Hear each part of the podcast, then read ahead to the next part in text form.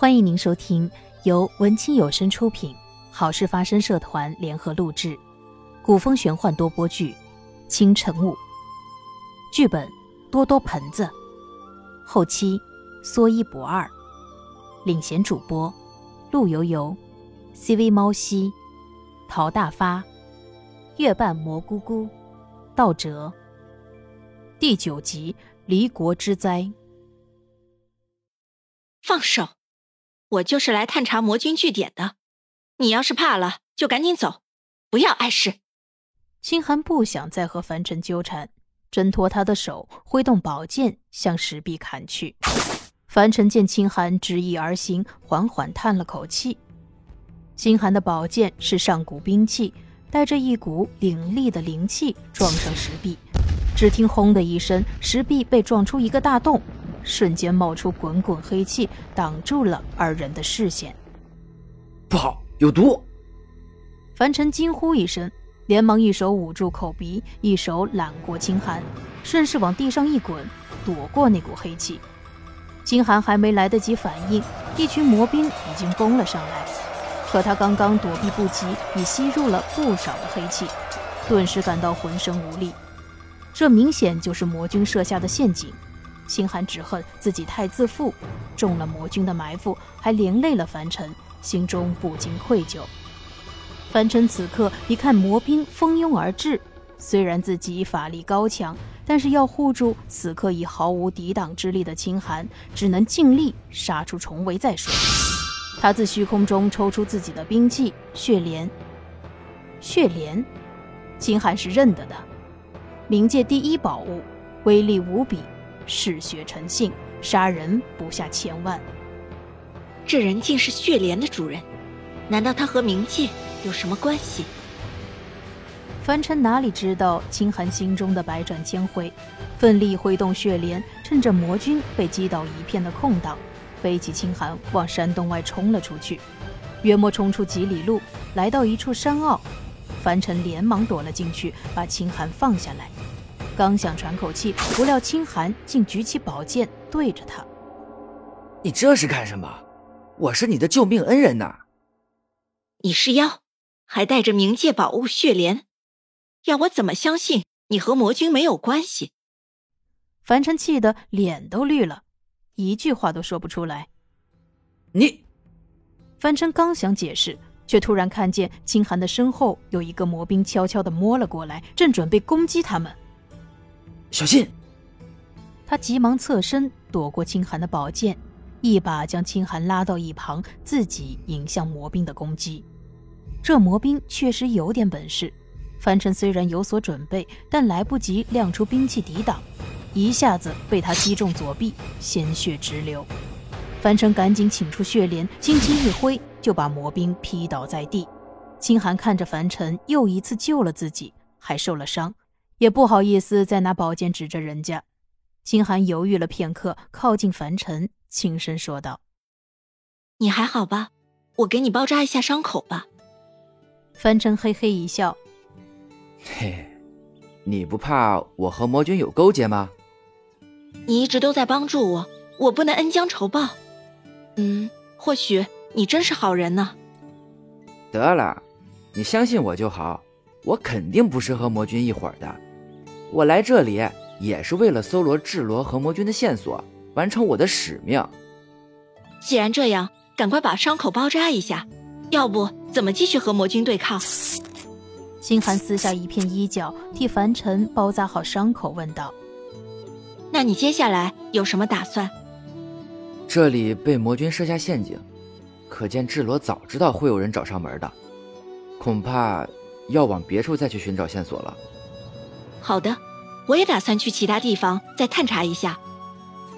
那我们就此别过，保重。清寒向凡尘拱了拱手，便转身离开了。凡尘看着他渐渐走远的背影，忽然想起了什么，追出去几步，大声喊道：“我叫凡尘。”可惜没来得及问这姑娘的名字。离开思密山，凡尘循着魔君出没的地方一路搜寻。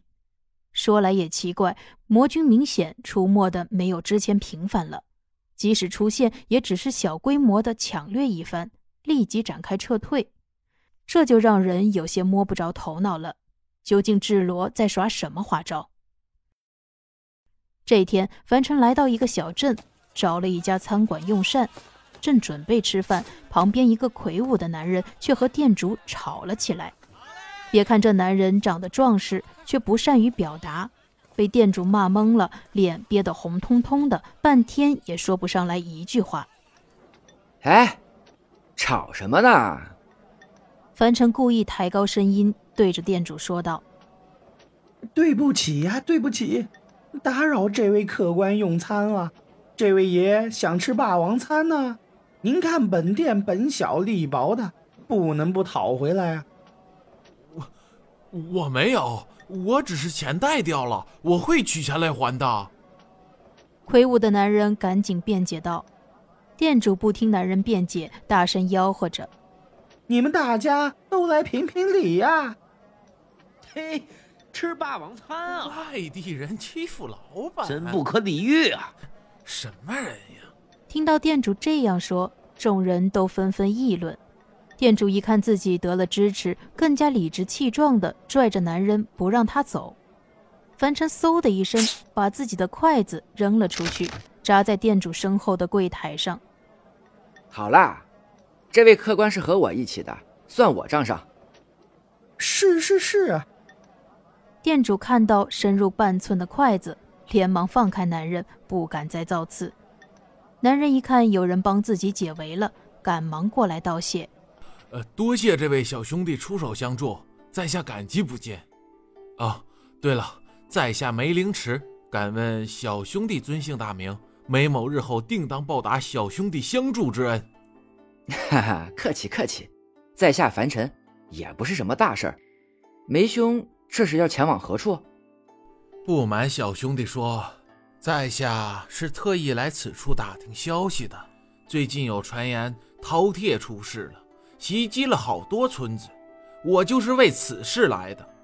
呃，不过为兄笨拙，刚来就被人偷了钱袋，差点自身难保。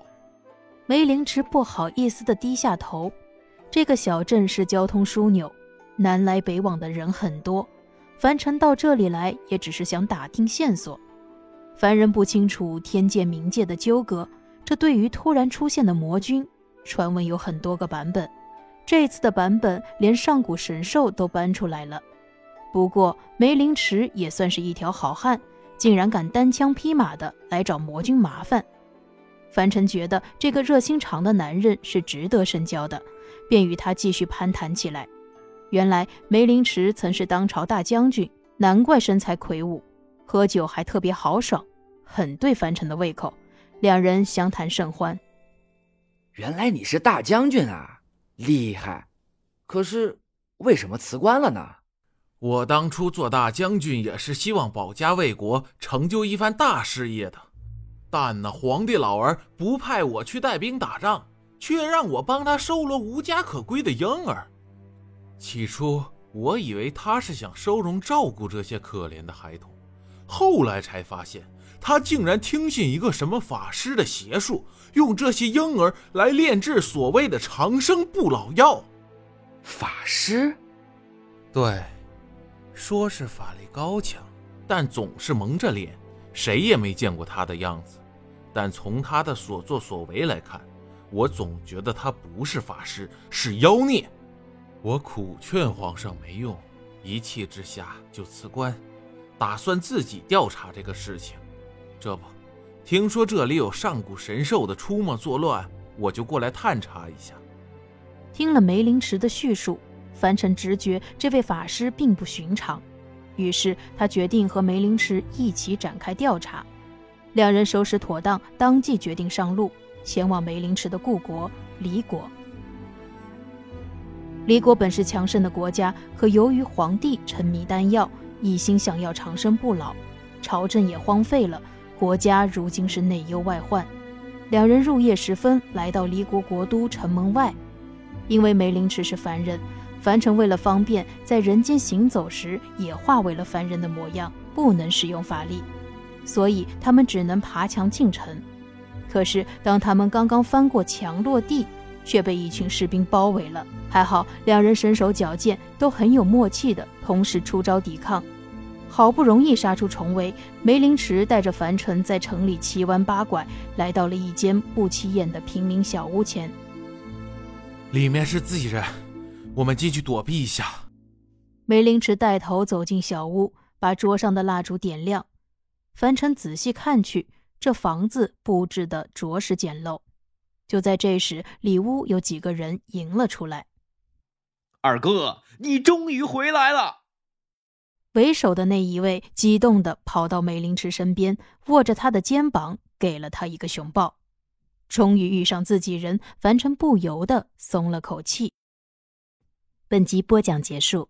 感谢您的收听，各位听众老爷好！如果大家喜欢本剧，记得点赞评论呀。